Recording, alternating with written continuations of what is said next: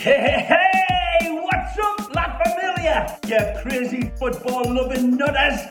This is Ray Hudson, and you are luxuriating in listening to the Inter Miami podcast with the stupefyingly magnificent Jay and Alex, two lads who are as electrifying as a hairdryer thrown into a hot tub. Stay tuned, because you know what it's going to be. It's going to be magisterial with an amplifier.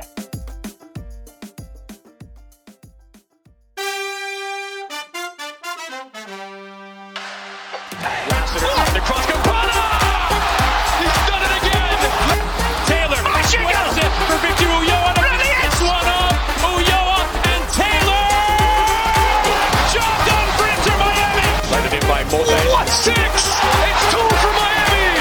Damien doubles the lead! Sometimes you can just sense something wicked this way it comes.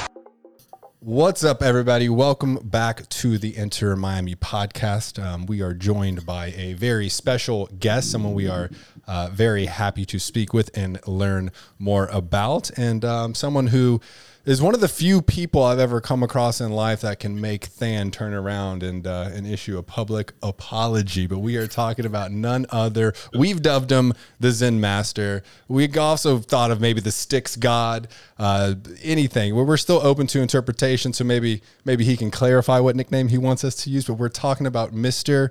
Drake Callender. How are you doing? Welcome to the show. What's up, guys? Thanks for having me on. Super excited to dive into some interesting topics today. I've heard your guys' podcasts here and there, so it's nice to get a little feature. Yeah, man, I'm an open book today, so all right, ready for anything. We've got some fun questions. We're gonna learn quite a bit about you, but I guess first question: do you approve officially of the Zen Master, or is there a nickname that you grew up with, or what would you like to be known as outside of your government name? I'm okay with Zen Master. That was something my teammates kind of put on me this year. Jersey's always been one guy's call me Drake, Draco, Draco. D. So we have a Discord, and a lot of people call you Big Draco. Uh huh. I kind of, I'm kind of chill with anything. So, yeah, I mean, even just Drake or, I think my favorite would probably be, Draco. Draco? Hey, yeah. we can etch it in stone right now, or just call him by his regular name and cut out all the nicknames. But, tell us about, young Drake Callender. What was your youth and upbringing any siblings, any other sports you played as a kid? Yeah, so I grew up in the suburbs of Sacramento, in Northern California.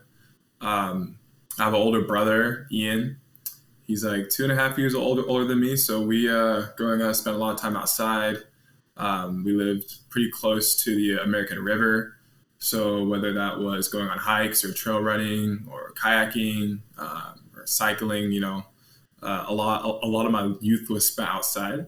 And then in terms of like sports, I pretty much did everything from swimming, baseball, basketball, taekwondo, disc golf, soccer, basketball. But I probably enjoyed soccer the most. I think that's kind of why I stuck with it, because I always had the most fun. And you start to realize when you be in baseball season, you're like, oh man, like I wish I was playing soccer. Mm-hmm. That was something that I always looked forward to, and I remember when soccer turned year round, I was always super excited because I was like, all right, I got to do this all the time now. Yeah. But yeah, I mean, I was just like always just active, very very active lifestyle. Went to a K-8 school, so I was around like the similar group of kids pretty much my entire elementary and middle school experience. Very inclusive. We went on a bunch of field trips, had a really good just like development in like my youth. And yeah, I was always just moving, always moving, doing something. Mm-hmm. Okay. Fair enough. There's a lot to see over in California for sure, especially in that NorCal area. Now, you said you had a brother. Is he older or younger? He's older. So he's 2.5 years older than me. His name's Ian. He also grew up playing sports, played soccer, played through high school into junior college. Still really good player. He doesn't play anymore. But that was one thing that I probably enjoyed the most growing up, was me and him would always just go out to the local field or local park and just like pass the ball, play around. And that was just really good for our relationship, and also just like good for just like my just skills, you know? Yeah. Just to have somebody who also, shares a similar interest and enjoys playing was huge. And I'm sure that, him being a couple years older, you were playing against kids that were probably a little bit bigger, maybe faster, more developed. And in the long run, that might actually really help, that you're kind of playing with a slightly higher level caliber of, I guess, athlete or youth as you were, coming up. Yeah. Well, I remember back in the day, like I started in rec league, and then there was select and competitive.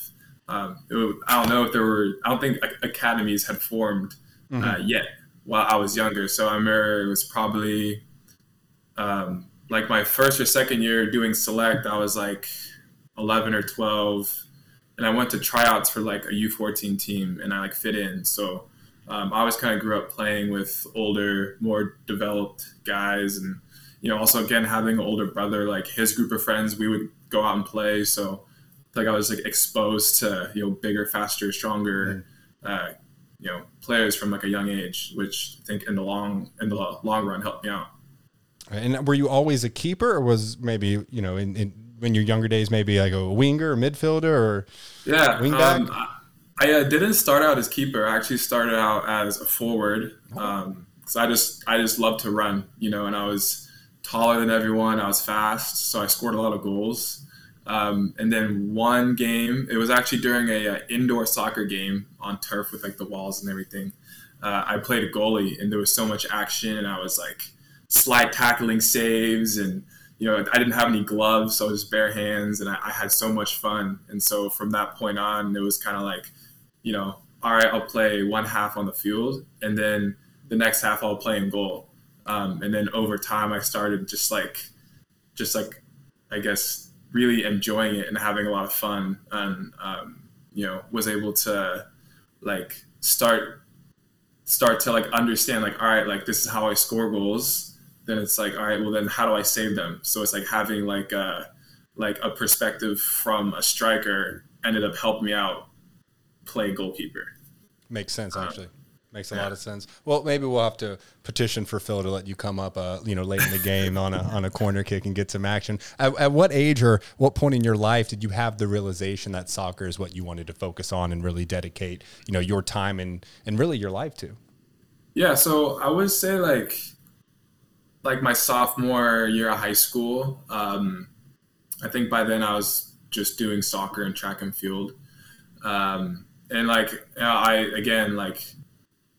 As I was getting older, the sports were getting lesser and lesser. So it came down to soccer and track and field, and I was pretty good at both. I would say I enjoyed soccer the most. So that's why, I decided to pursue it versus other sports. But I had the opportunity to go to a training session with the Earthquakes Academy. And from that point on, I realized like, all right, like I can compete with these level of players. I'm being exposed to a different level of play, to better coaching, to better competition. And I just kind of like, made that commitment to like myself, like, all right, like I'm going to go for it and kind of see where it takes me.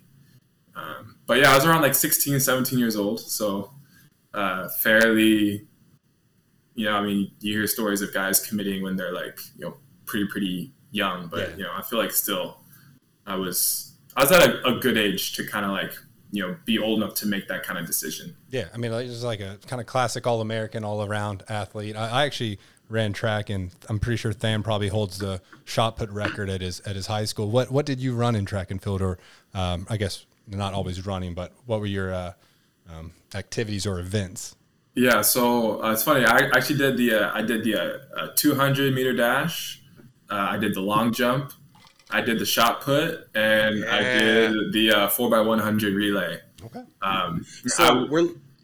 We're like brothers because I did shot and disc and I did the 4x100. Okay, there we go.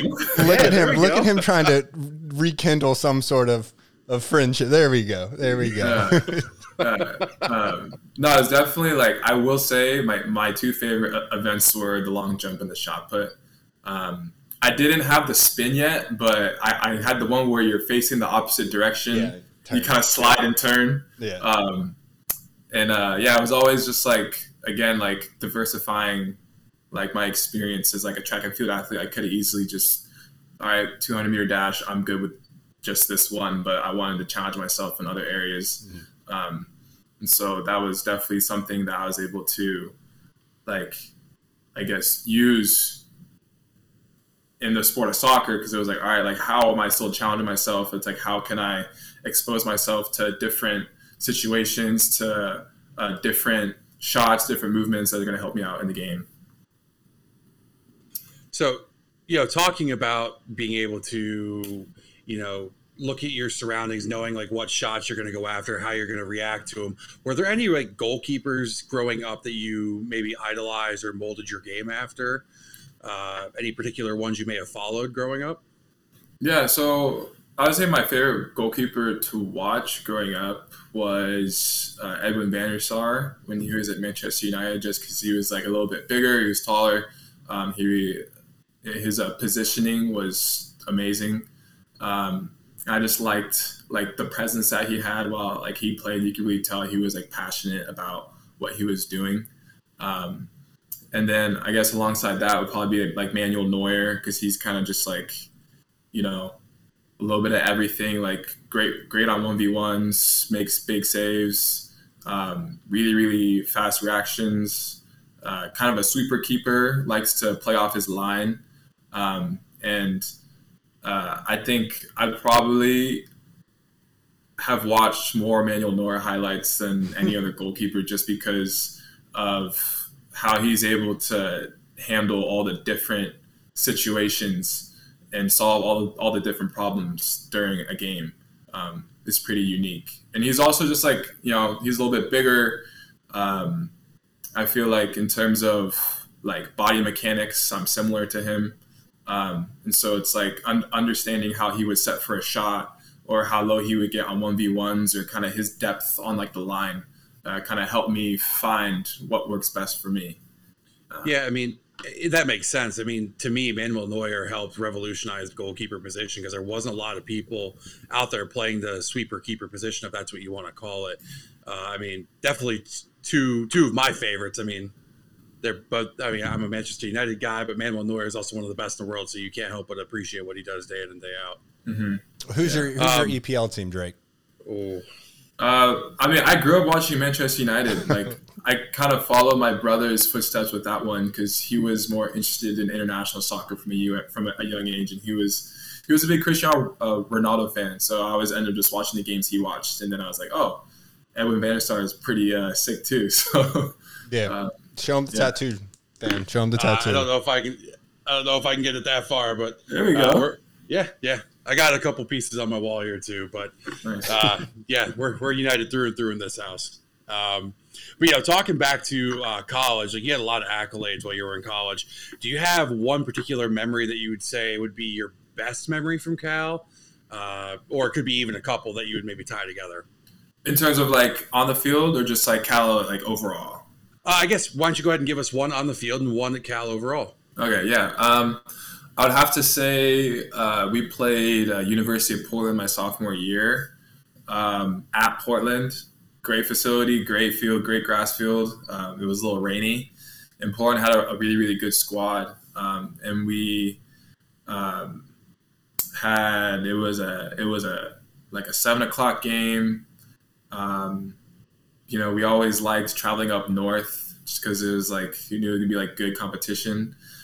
We ended up winning 2-1 in overtime. It was golden goal, so it's like we don't do golden goal in the pros, but in college you do golden goal. So it's first one to score takes it home. Yeah, that's an amazing. I didn't know that was a real life thing. I thought that was just a FIFA thing. Yeah. So it was a golden goal. We ended up winning 2-1. I think I had like 8 or 9 saves. I stopped a PK in like the 90th minute, and it was just one of those. It was like my best performance to date as like a collegiate player. And I just remember like after the game, like our team just like bonded so much, like to like endure an away game, and come out with like a win in overtime was huge. And there was just so much like to learn from during that experience that it helped me build momentum going into the rest of my season. I look at that as like a pivotal moment where I really stepped up to the plate and was able to, I guess, perform like at my best. And yeah, I guess moving into like just like Cal overall, like I can't say there was one memory. It was just like the collective experience of the people that I met, just the environment of like how like the campus is integrated with nature, trees, a lot of libraries. It's really close to the Berkeley Fire Trails where you can go hiking, and also too, like I was able to live with my best friend growing up. I think during my junior and senior years of college, so it was just really cool to have like a little piece of home and like a good friend with you during like college, and so just overall it was just. I look back and I feel like I like learned so much. I was exposed to so much new information and like ways of life and like new people. And I made some really, really good relationships, and like the mentors that I had, the coaching staff at Cal was great. Just overall, just top experience. And, I definitely whenever I make it back to California, normally during the off season, I try and spend a day or two there and just hang out with the people, just like, you know, just kind of just hang out on campus and go to the old places you used to eat food and see some old friends. That's an excellent segue to my next question. So although both Florida and Cali have palm trees, beaches, and beautiful climates, what do you miss most about Cali? Like, what is the thing that you have to do every single time you go back home to Sacktown, whether it be a restaurant, a park, a trail, you know, a fun place to go out? What's the must-do thing for Drake Callender when he travels back home? Well, first and foremost is just to see my family. You know, they make it out here a few times, but you know, it's just like spending time with like my parents, with my brother. I always go on. There's like this walk I was going with like my mom. It's like this loop that takes you down by like the American River. And it's just like a nice like 30-minute walk. We just go on, just kind of talk, just like share space together. And then we go and get lunch at this place called Sunflower. And they have like these really good like nut burgers and nachos and tacos. It's all vegetarian. They have like really good shakes. And it's just like the simple things, you know, just like walks and really, really good food with like my mom. Mm-hmm. And then I guess another thing would just be, I played a lot of disc golf.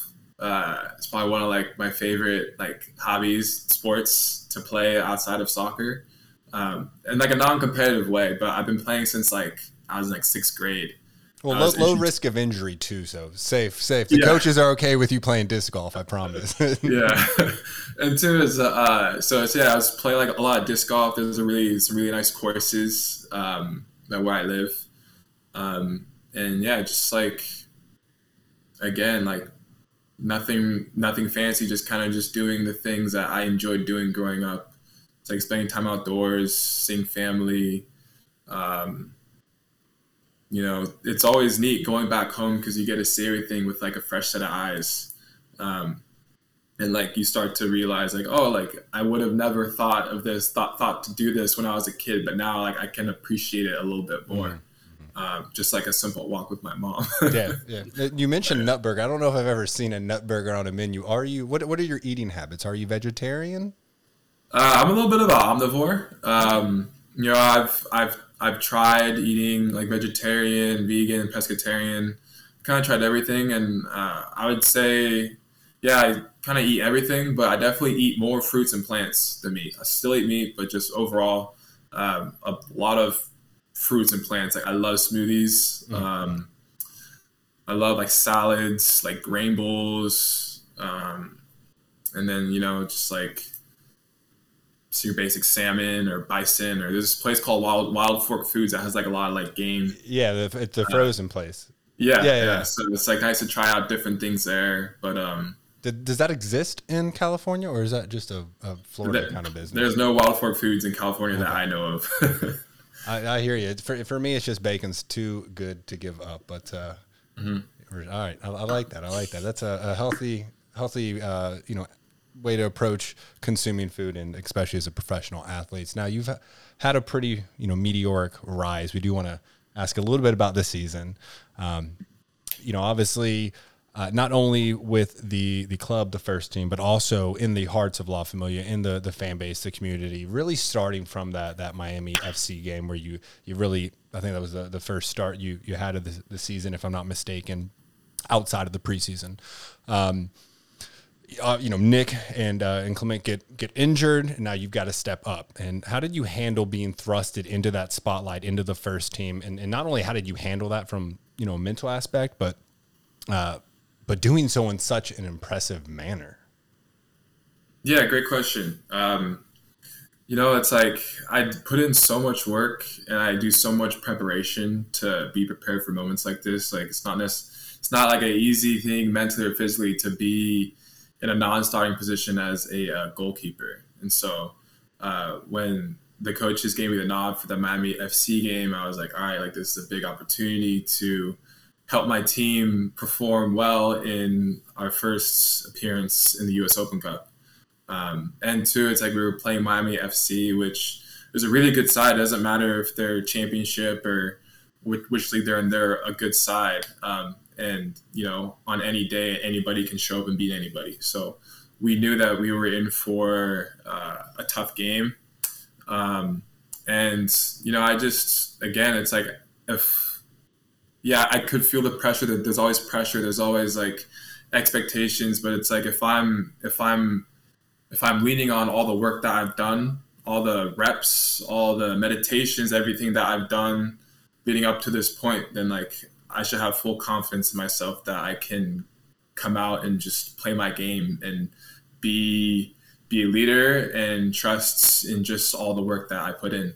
And when you do that, you're like, dude, like I've done this thousands of times. Like there's no it's not going to help worrying about, oh, what if this happens? Or, oh, like, like what's going to happen during the game? It's just be present with the game and feel it out and believe in your teammates and don't think too much. Just kind of like react because, you train a lot. And, if you just allow yourself to show up in that moment, then you'd be surprised at what you can accomplish.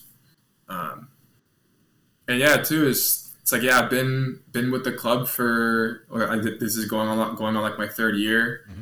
Mm-hmm. I was on loan with our USL team last year, got some minutes there. And that was really like my first time competing at a pro level. Didn't play any minutes my first year. I know 2020 was a little different with the MLS's back tournament and whatnot, but I felt like, leading up to this moment was I'd done pretty much all the preparation you could possibly do. And, I feel like when you work so hard, like at some point, like, you're going to get an opportunity to show what you got. And, I was just in my game that day. And then, that helps you build momentum moving into the next game. And you learn a lot. I learned so much from that Miami game. And like applying what you learn in like the next game and then going back to work, working hard, it really helped me, gain a lot of confidence there. Clearly, because, we move into the month of May and you just go on absolute tear. I mean, one of the top keepers in the league, and that's got to feel really good just having, like you said, all that belief in yourself. And about third way, done with the season, so still a lot of games to play, but you've made an amazing case for yourself as the starting keeper for this team. What goals or achievement have you set for yourself for the remainder of this season?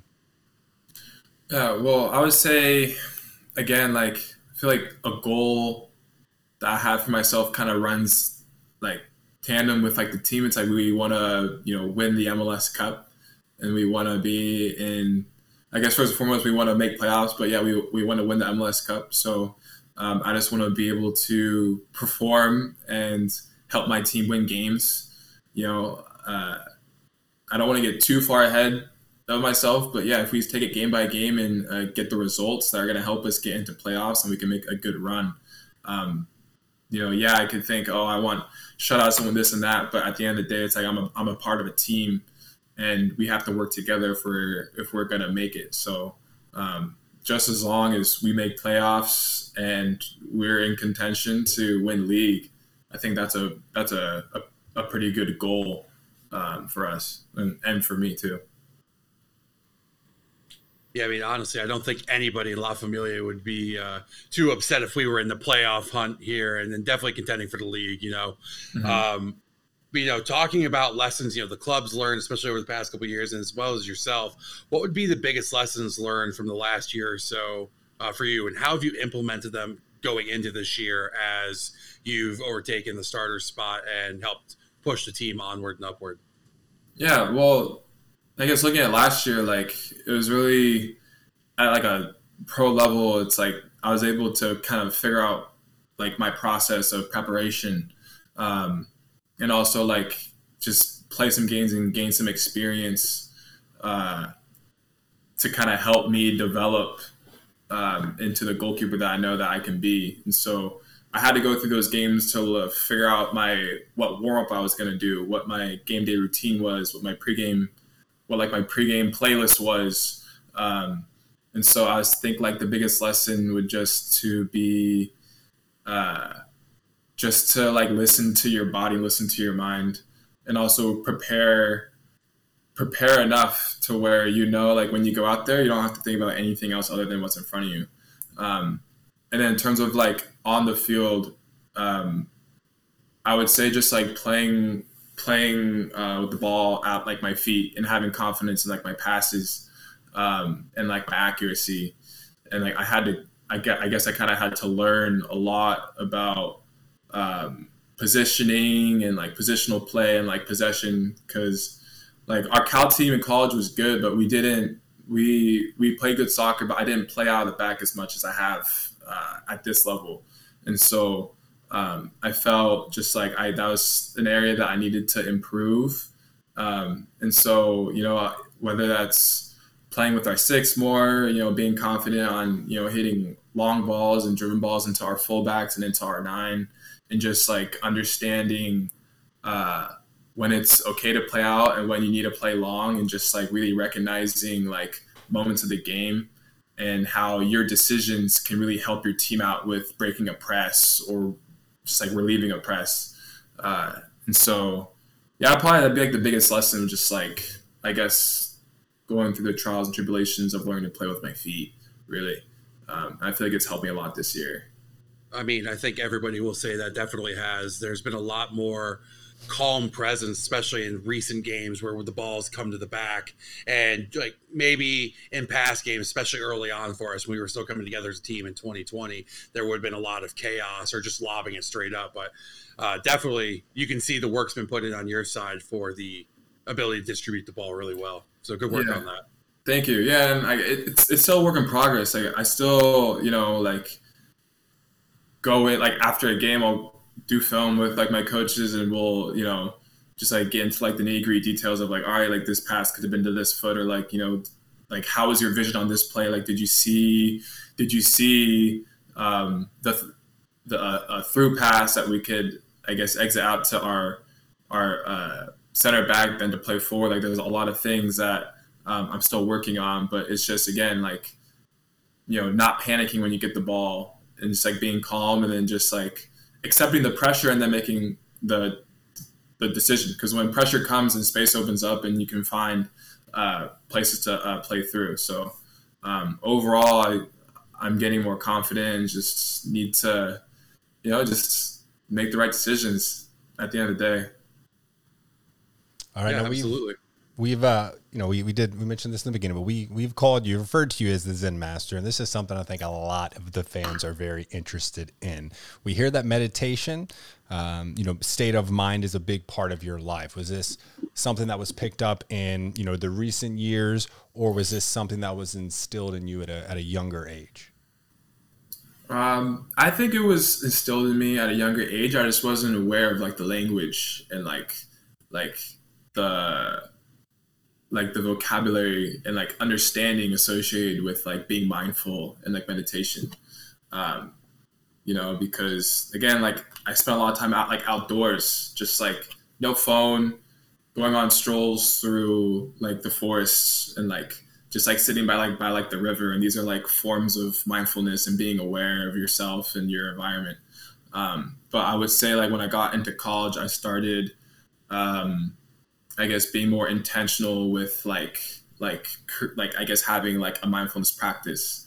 And I would say I had a teammate who started a group called Cal Athlete Led Meditation, and he would lead us through meditations, and like it kind of like opened me up to more of just like the sit in stillness, become aware of the thoughts that are coming in, and get connected to like your breath, which kind of like from there like opened up Pandora's box of like, all right, like what is this, like how does this help our mental health, like how, like just like I was just so curious, you know. And so from that I learned about Wim Hof through a documentary, and meditation and breath work kind of run in tandem, and I was super interested in like his breath work and like breathing, because I was like, oh, this dude can hold his breath for how long, and like he can sit in cold tubs and do all these, I guess, crazy like physical feats and mental feats, and I was so interested. And so in 2020 I just downloaded his Wim Hof app and started doing his breath works. And like over time, like I became more aware of like how much we breathe and how your breathing can affect your state of mind and also help you perform on the field. And so it's became a daily, not maybe not every day, but like 5 days out of the week, I'm doing some form of mindfulness practice, whether it's breath work, whether it's just sitting in stillness, like meditation. And also in college, I got into yoga. So like going to yoga class helped me just gain more body awareness and like, you know, figure out how the breath and your body can connect through movement was huge. It was a huge step for me to take that helped me become a better athlete and overall just like a more aware human. And I think that these are tools that we can use to understand like what works best for us. Cause sometimes I'll be sitting in meditation and like something will come up that I wasn't expecting. And then like for a second, I'll have to like just think about it or deal with it. And eventually it will pass. Mm-hmm. And then I'll come back to the present moment and like, you know, things, it's a good way to kind of like figure out, all right, like what's going to surface. And then it's like, once I'm done meditating, then I can dissect it or talk to somebody about it. And it really helps me deal with a lot of just like thoughts and also just like the pressure that comes with being a pro athlete. And so overall, it's something that has helped me get to where I am today, and something that I'm going to continue to keep doing. You know, I don't know if there's an end goal of like, I want to meditate for however long. It's just something that is beneficial to your mind, and also over time can help you become more aware of what you want to get out of life. The journey is the destination. Mm-hmm. Like that. Yeah. So, you know, I'm glad you brought up the Wim Hof method, because I'm actually very familiar with the Wim Hof method. As someone who has two small kids and I make an hour commute one way, I try to find the peace and Zen time myself as I'm weaving through traffic. But no, I joke, but I do know like the benefits of it. So I guess my question regarding Wim Hof and your your Zen practice as a goalkeeper, how would you best say that the Wim Hof has helped you increase your ability to be a goalkeeper or increase your awareness around you in certain pressure situations? Great question. Love this question, because I think about this all the time. Like, you know, I do the Wim Hof for a reason, and a lot of it is it's like stress tolerance. Like, it's the deep breathing for 40 or 50 breaths, and then like followed by like a breath hold, where like when you lose your breath, that's like an immediate signal for stress. And so I think of it as like, all right, like the longer I can hold my breath, the more I can be okay with feeling that feeling of stress. And so I'm changing how I'm thinking and feeling about stressful situations. And when you're in a game, you have a lot of pressure on you, and you have a guy spring at you with a ball, and you're like, all right, like, what do I do? In that moment, I'm not panicking. I'm more focused on what's right in front of me, or focused on what's in front of me. And I'm not like, okay, like this is, I'm not getting like that feeling of like fear. It's more like calm, you know? And so that's where I think like the breath work helps.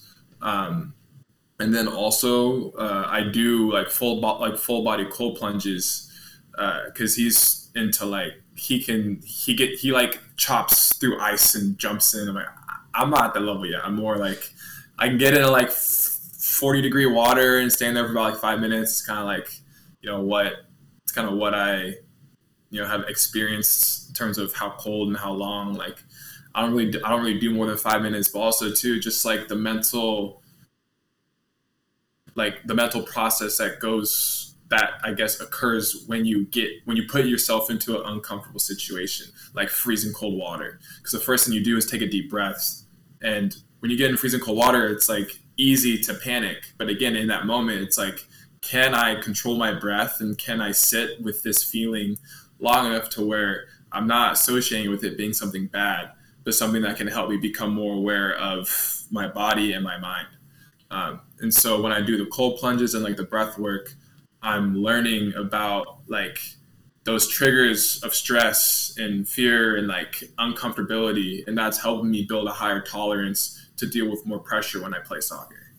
That makes sense. No, that makes a lot of sense. I had to Google this. I was like mind blown when I saw it. Cause I was, you know, we were sharing questions. I was like, what? I don't even know what that is. So I typed in and I was like, this dude is crazy. So to piggyback off that, do you think you'll ever get to the point where you're walking through snow barefoot with no shirt on, looking like the Hulk out in the blizzard? Or you think you're just stick with where you're at? I do want to experience that, you know? I think, like, yeah, at the moment, like, all I really have access to is, like, our cold tub at the facility. But, you know, like, when I was back home for this off season, like, me and my good friend, we would go down to the American River that's, like, rushing water. It's like snow runoff from the Sierras, and we would get in there and it was like difficult, but after we felt so good. And it's like, just like finding that edge and then going a little bit further. I think, I just like that, you know, seeing kind of how far you can go. And so that's definitely like at some point, if I can make it out to, you know, somewhere where, I can immerse myself in cold weather and go on like a cold mountain hike like Wim does. That would be awesome. It'd have to be Canada. You're in the wrong region of the country for anything cold. I got an idea. You go to the New York City game, and then we can go up to the Adirondacks. I'll take you up near Canada, back where my old stopping grounds are. Yeah, he's from like backwoods, northern New York. He's your guy to talk to. We'll do the we'll be like a couple Vikings walking around the woods up there. We'll make some noise. But, you know, it's awesome to see that you're doing all of that. So, have you tried to take that and incorporate it with other players on the team, or are other players approaching you saying, hey, Drake, we see what you're doing and it's working. Can you help me? It's I wouldn't say it's like guys are asking for help. It's more just like, hey, it's like, I'm kind of interested. I kind of want to join in, you know? Not yet with the cold tub. I've had a couple guys see me in there. They're like, yeah, this dude's crazy. But I got a couple guys have gone full body with me. But we do like group meditations after practice. And so I kind of make that available to anybody who wants to. Normally, like, we get anywhere from like 5 to like 10 guys who come and do like a 10-minute meditation, whether it's through the Headspace app. And then I have this like crystal singing bowl that I'll ring for like 5 minutes afterwards. Like the Om bowl? It's like a, it's like it has like this little like mallet and you do this and it like the sound vibrates and gets louder and louder. And so it's like a nice little, it's like a nice little like cherry on top to a meditation. And, you know, after like, you know, we'll hang out for like 5-10 minutes, talk about what came up, how we're feeling. And it's just definitely helped us create more bonds off the field. Has helped us communicate better, has helped us just spend time together. And for the guys who aren't necessarily wanting to sit in stillness and listen to like a meditation, it's like we'll go on walks around the training field barefoot and just do some grounding where we can just chat, just enjoy each other's presence. I know, you know, it's nice being able to connect with your teammates in different ways, and it just helps the relationship grow and overall helps us perform better. Now, I've heard that DeAndre and Damien are also, you know, pretty big into that. Who are the, I guess, the typical crew that come to those post-training mind sessions? Yeah. DeAndre's super tapped in. Damien's tapped in. Damien doesn't necessarily come to our, like, meditation ones. He comes for, like, the walks, which is also another form of meditation. But, yeah, the crew is normally, like, me, DeAndre, Amay, Mabika, Ryan Saylor, Georgia Costa comes, Campana comes, who else? Harvey Neville, Indiana. I don't want to miss anyone. Sometimes our coaches will come, like our strength coach Tom will come, Julian will come, my goalie coaches have come. Chris McVay, we get a pretty good group that shows up, and that, you know, we try to make it a daily practice. You know, sometimes, you know, guys are maybe they're in some other form of like recovery, whether it's like a massage, compression pants, bike. And so I normally give like a shout. We give like shouts. All right, meditation at this time, and if you can make it come. And so it's a good little, I guess, team bonding experience, and also culture building. And it's something that has helped me build more of a relationship with my back line. Because if you think about it, it's like, all right, Damien, Chris, DeAndre, Amay, Ryan, like these are guys that, you know, I'm communicating with during the game. And then also, like, we have to be on like the same page during a lot of those moments. So overall, it's been a really good experience. That's a very good point, actually. That is, that makes a lot of sense too. That's awesome. So walk us through your game day preparation. You know, more from that kind of meditated or mental state.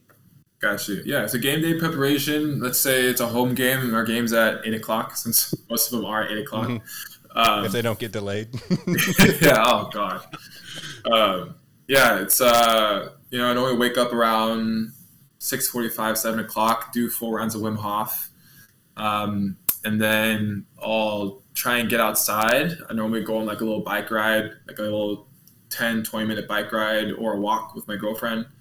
Come back, make breakfast, put on some good music. Sometimes I'll listen to my game day playlist before I even get into like game mode, just to kind of like, I don't know. I like house music, classical, like techno, electric. So it's nice to just kind of get like the vibes up.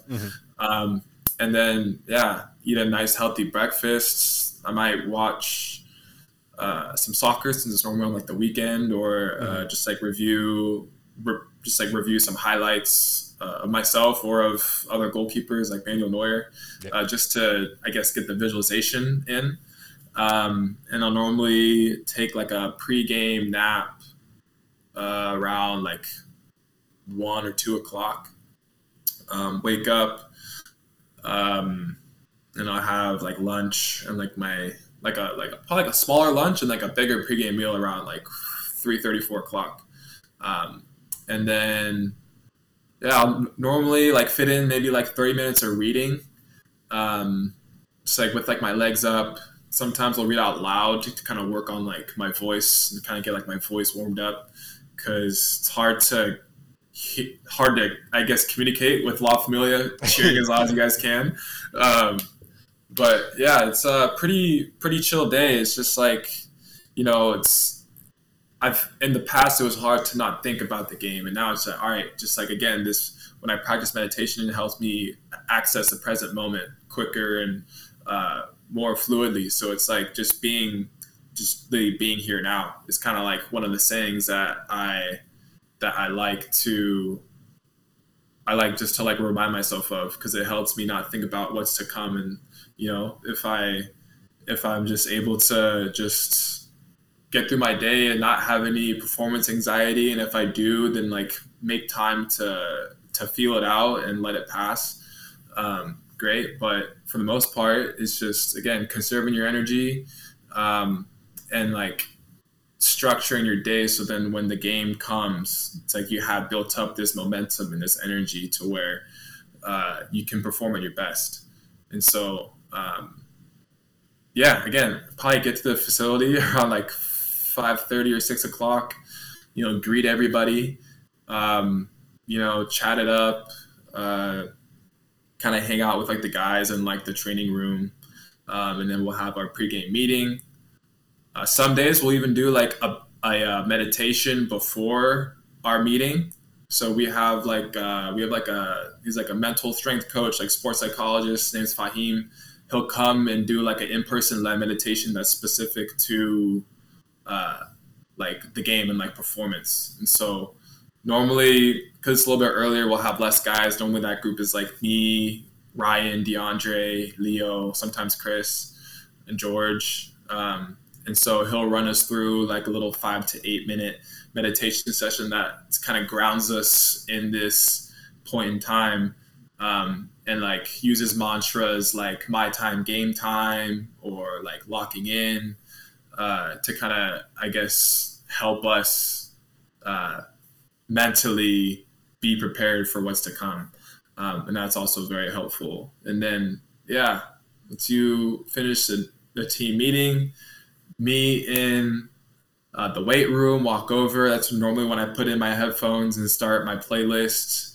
And then from that point, you get to like a locker room, you know, run through like 5 or 6 songs, do my activation, and then you're ready to go. So awesome. That was detailed. I appreciate you sharing that much. Thank you.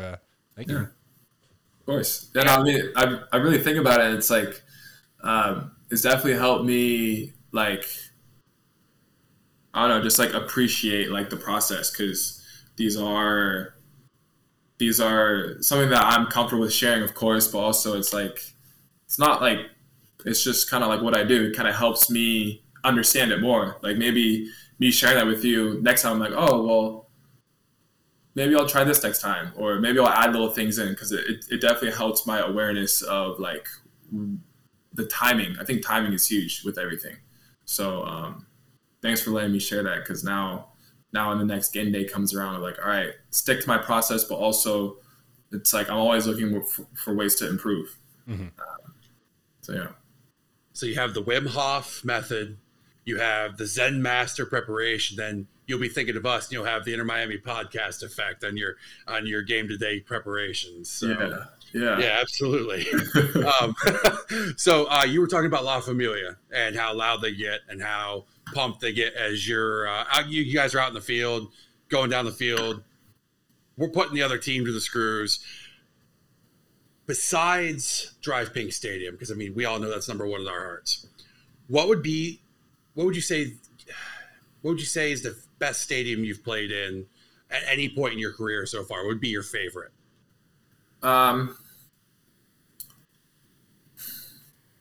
Thus far, I would say, I mean, playing at Philly was pretty cool. I like their stadium setup. Their fans weren't too harsh. I got some you sucks and go back home. Nothing that was really that's actually pretty friendly. I'm not gonna lie. And so Philly. I like playing at Philly because he had like the bridge in the background. The pitch quality was great. But I remember I traveled to my rookie year. I traveled to Red Bull, and that stadium was like.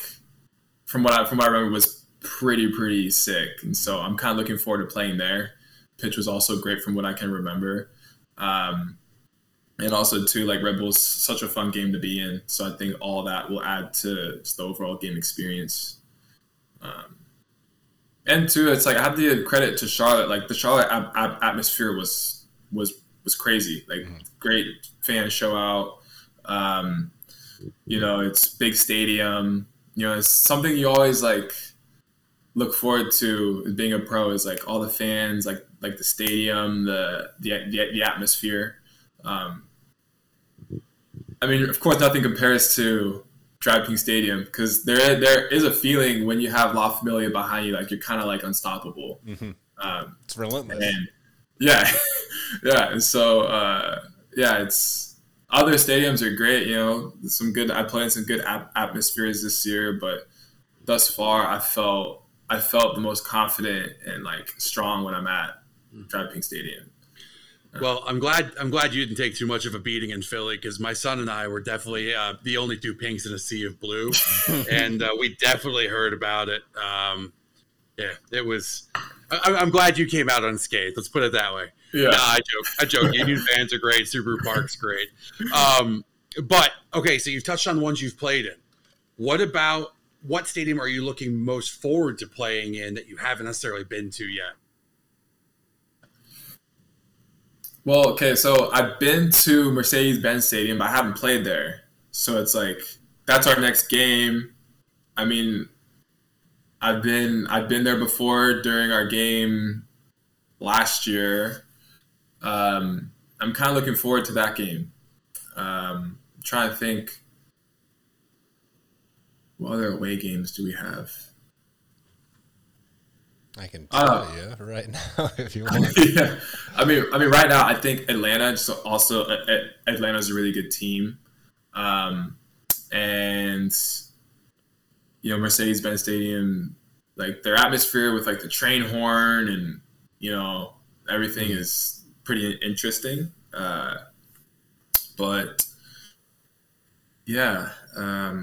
Is there a massive difference between going from grass to a turf pitch in terms of being a keeper? Does the ball skirt a little faster, or is there anything that you need to focus on when you know you're going into a turf arena? Yeah, I mean, personally, like, as long as I have, like, maybe a session on turf before we play on turf, I'll be good. But even if not, like, I don't think it's too much different from grass. As, like, a goalkeeper, yeah, if it's wet, the ball might skip a little bit more. Maybe the turf's a little thicker, so you have to pass a little bit harder. But, I mean, I grew up playing on turf. I think at this level, it's, adaptability is huge. So whether it's grass or turf, it's like if you just kind of stick to your game plan, stick to your technique, you'll be okay.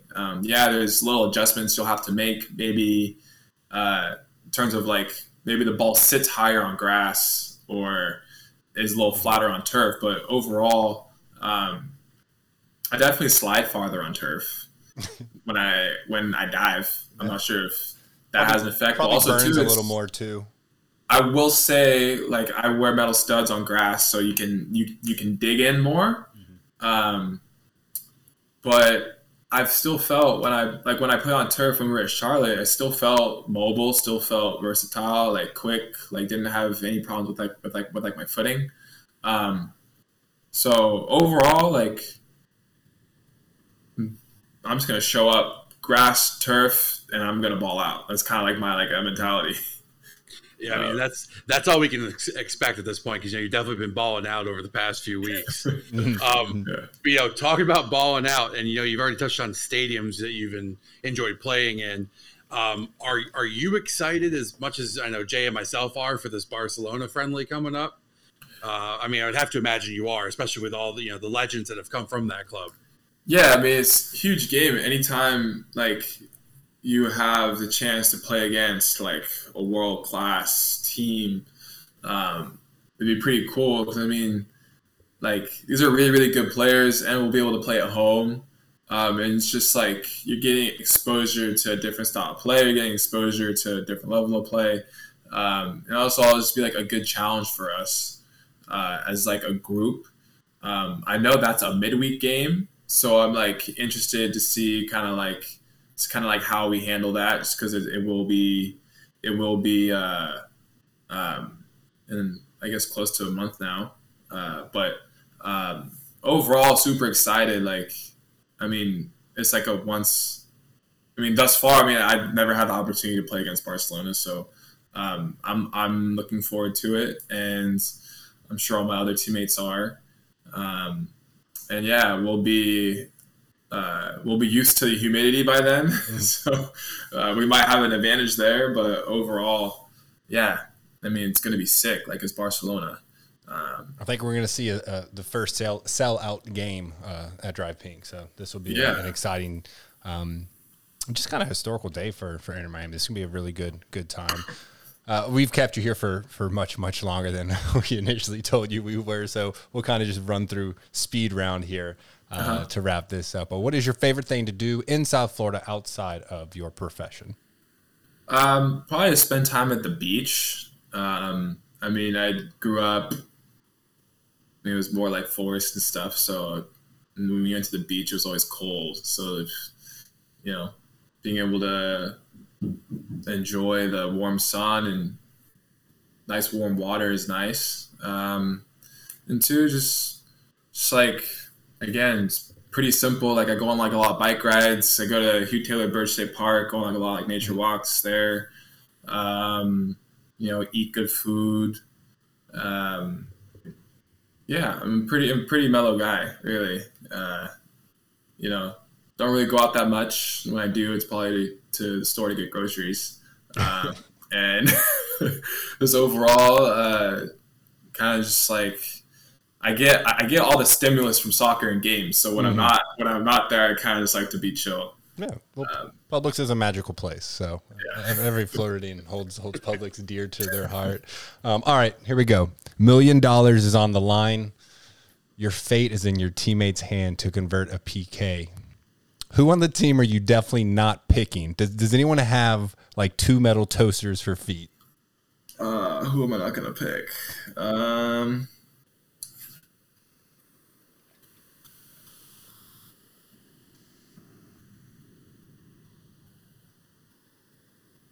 I mean, everyone has pretty good PKs, even, like, the goalkeepers.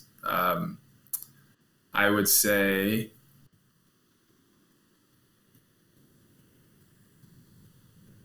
probably McVay. I love Chris McVay, but I'm gonna throw him under the bus on this one, because I haven't seen him take many PKs, and nothing against my guy McVay, but yeah. I respect you for completing the answer and not not trying to kind of shake out of it there. That's good though. Mm-hmm. Yeah, I mean, sorry, Chris. I mean, I still love you, but that's pretty harsh. No, I'm playing. So, Drake, who would you say is the craziest teammate to travel with on road games? Like, who's the guy who's gonna want to go out and do the most stuff, or maybe go out and check out the town, or, you know, something like that?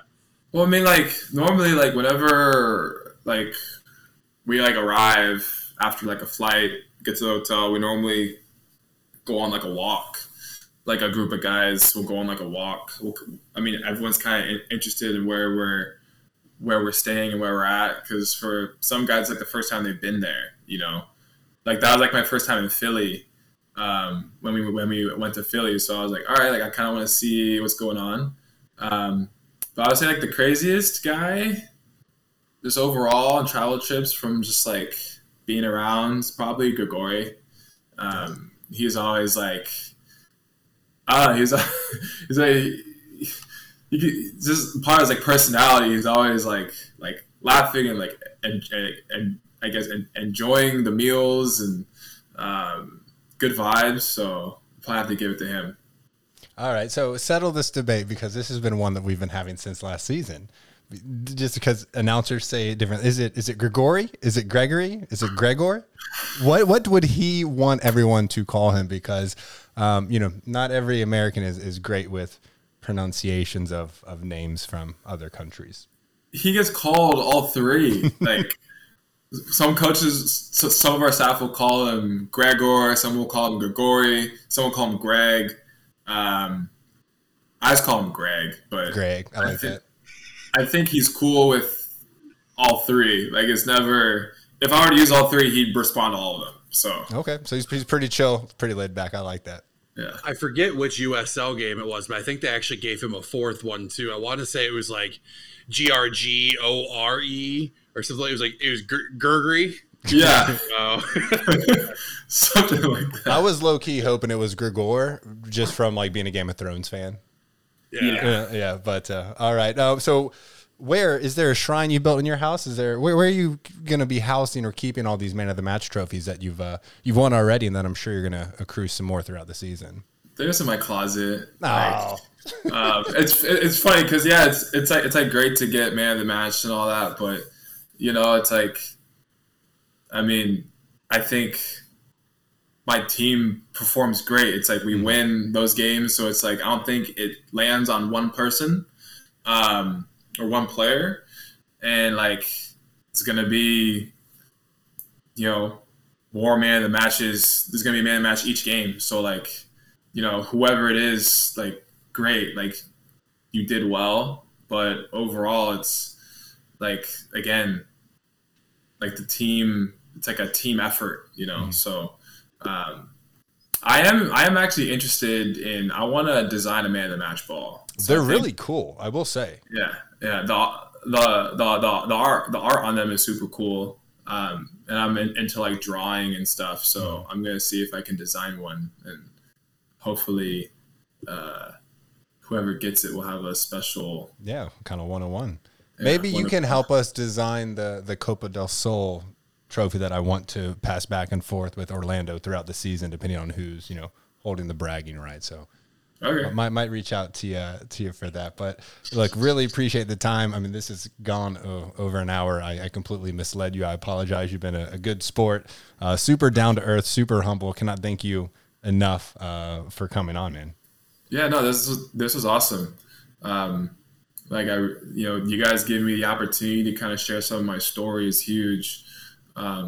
And you guys asked a lot of really good questions. Like I was able to, visit some areas of my life that, like maybe just normal to me, but to someone like that may be able to help them, or, maybe they get interested in something. And, I'm always, I like giving back in some way, shape or form. And, you guys having a platform like this is huge, to where, I could, talk about just like really myself, and also like just like life and soccer and all these things. So this is awesome. Thank you guys.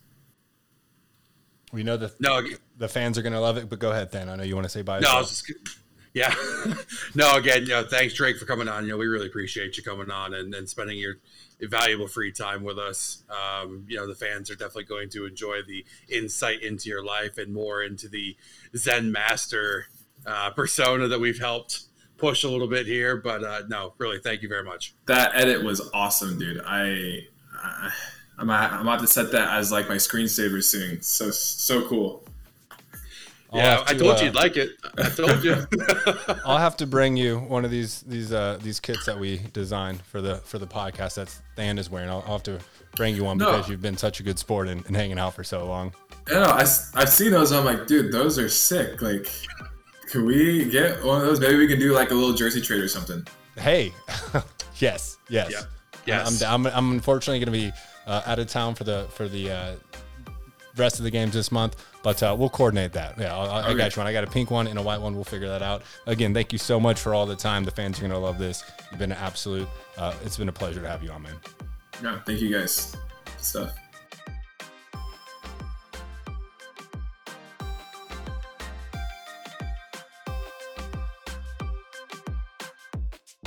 This is Drake Callender, and you've been listening to the Inter Miami Podcast.